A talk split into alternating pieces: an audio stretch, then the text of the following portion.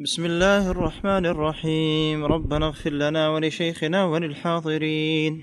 قال الإمام المجدد محمد بن عبد الوهاب في كتابه كتاب التوحيد باب من جحد شيئا من الأسماء والصفات وقول الله تعالى وهم يكفرون بالرحمن قل هو ربي لا إله إلا هو عليه توكلت وإليه أنيب وفي صحيح البخاري قال علي حدثوا الناس بما يعرفون أتريدون أن يكذب الله ورسوله؟ وروى عبد الرزاق عن معمر عن ابن طاووس عن أبيه عن ابن عباس رضي الله عنه أنه رأى رجلا انتفض لما سمع حديثا عن النبي صلى الله عليه وسلم في الصفات استنكارا لذلك فقال ما فرق هؤلاء؟ يجدون رقة عند محكمه ويهلكون عند متشابهه انتهى. ولما سمعت قريش رسول الله صلى الله عليه وسلم يذكر الرحمن أنكروا ذلك فأنزل الله فيهم وهم يكفرون بالرحمن. بسم الله الرحمن الرحيم. الحمد لله رب العالمين وصلى الله وسلم وبارك على نبينا محمد وعلى آله وأصحابه أجمعين. أما بعد هذا الباب ذكره المؤلف رحمه الله تعالى ليبين حكم من جحد شيئا من أسماء الله وصفاته. قال باب من جحد شيئا من الأسماء والصفات. أي باب حكم من جحد شيئا من الأسماء والصفات. والمعنى حكمه كافر إذا جحدها جحودا. لأنه إذا جحد شيئا من الأسماء أسماء الله تعالى وصفاته فإنه يعتبر قد كذب الله ورسوله صلى الله عليه وسلم. فيجب استتابته. فإن تاب ولا قتل. قوله تعالى وهم يكفرون بالرحمن. هذا يبين بأن المشركين كانوا يكفرون باسم الرحمن. ولهذا ذكر كثير من المفسرين أن سبب نزول الآية معلوم عند الجميع وهو في كتب التفسير مذكور وهو أن مشركي قريش جحدوا اسم الرحمن كانوا يجحدون اسم الرحمن تبارك وتعالى ولهذا قال المشركون للنبي عليه الصلاة والسلام في غزوة الحديبية حينما أراد أن يكتب بسم الله الرحمن الرحيم قالوا وما الرحمن؟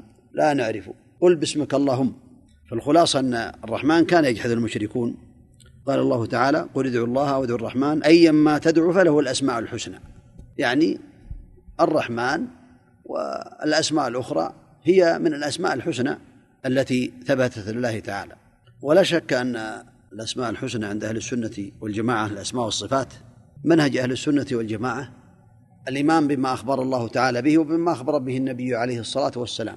فهم يثبتون لله تعالى ما أثبته لنفسه من الأسماء والصفات وما أثبته له رسوله عليه الصلاة والسلام من غير تعطيل ولا تحريف ولا تكييف ولا تمثيل ويمرونها كما جاءت مع الإيمان بمعانيها يمرونها كما جاءت مع الإيمان بالمعاني وهذا منهج أهل السنة والجماعة في إثبات الأسماء والصفات.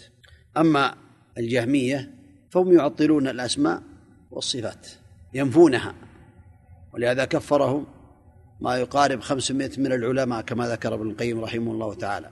لأنهم كذبوا الله وكذبوا الرسول عليه الصلاة والسلام. إلا الذات يقولون له ذات لا تشبه الذوات. يقال لهم قولوا فيما نفيتم مثل ما أثبتتم. أثبتوا لله تعالى صفات لكنها لا تشبه صفات المخلوقين. الخلاصة أن الجميع ينفون الأسماء والصفات والمعتزلة ينفون الصفات ويثبتون الأسماء بدون معاني. يقولون عليم بلا علم سميع بلا سمع. فهم كذلك من النفاه لا شك أن هذا من الجرم العظيم وتكذيب الله وتكذيب النبي عليه الصلاة والسلام في الأسماء والصفات. والاشاعره يثبتون الأسماء ويؤولون كثيرا من الصفات. أولوها إلا سبع صفات. هم يؤولون الاستواء باستولى ويؤولون يعني الرحمة بإرادة الإنعام والغضب بإرادة الانتقام. أما أهل السنة فلا يؤولون. يثبتون ويقولون لله هذه الأسماء تليق بجلاله. من غير تعطيل لا نعطل معانيها ولا نعطلها.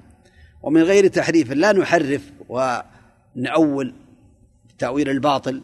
ومن غير تكييف الكيف معلوم. لا شك أن لصفات الله تعالى كيف لكنه ما أخبرنا بها. ما أخبرنا بهذه الكيفية. إذن هي مجهولة عندنا. والتمثيل لا يمثلون. صفات الله بصفات خلقه ليس كمثل شيء وهو السميع البصير. لهذا حينما سأل الإمام مالك رجل قال كيف استوى؟ قال الاستواء معلوم.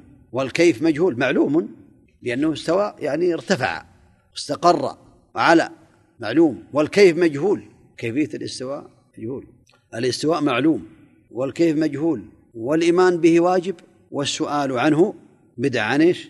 عن الكيفية. إذا هذه قاعدة عند أهل السنة والجماعة. فالمؤلف رحمه الله تعالى ذكر هذا حتى يبين للناس حكم من جحد صفة من صفات الله تعالى. ولهذا ذكر ما ثبت عن علي رضي الله عنه أنه قال حدثوا الناس بما يعرفون.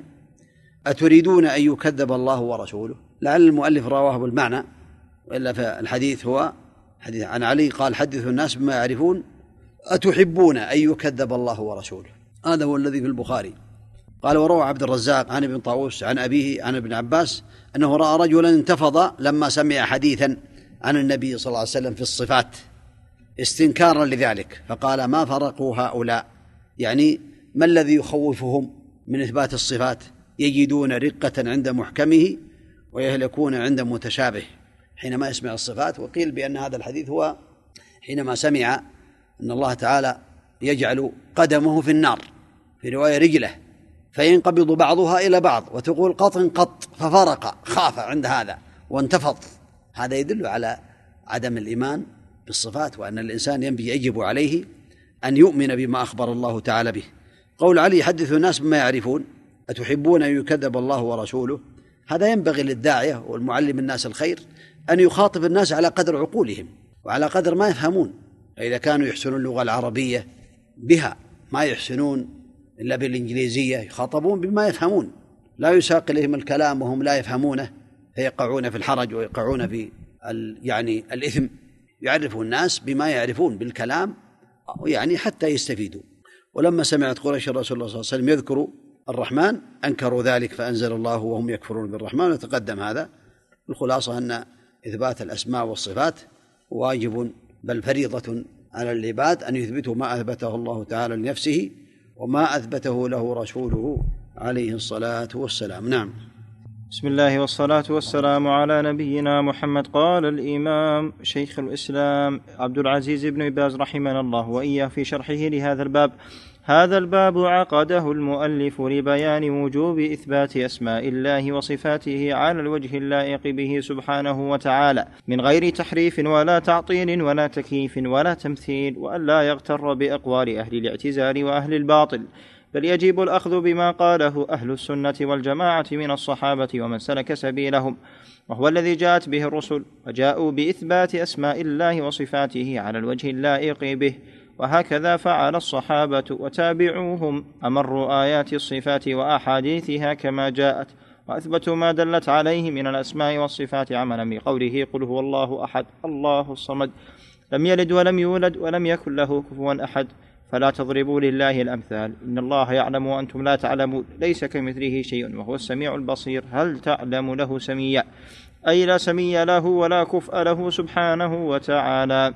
وأنكرت الجهمية الأسماء والصفات وتاولوا الأسماء حتى صاروا معطلة ومقتضى قولهم نفي وجود الله بالكلية ولهذا حكم عليهم أهل السنة بالكفر والواجب قتلهم إن لم يتوبوا فيستتابوا لذلك لإنكارهم ما جاء في الكتاب والسنة المطهرة والإجماع وأطلق المؤلف الترجمة ولم يحكم على جاحد الأسماء والصفات وحكمه الكفر قوله تعالى وهم يكفرون بالرحمن يبين الله تعالى أن الرحمن هو ربنا وإلهنا وأن كفر الكافرين بالرحمن كفر بالله فيجب على المؤمن أن يحذر من صفات هؤلاء الضالين وعليه أن يسلك مسلك أهل العلم والإيمان وسمى إنكارهم الصفة كفر بالرحمن فدل على كفر من أنكر الصفات.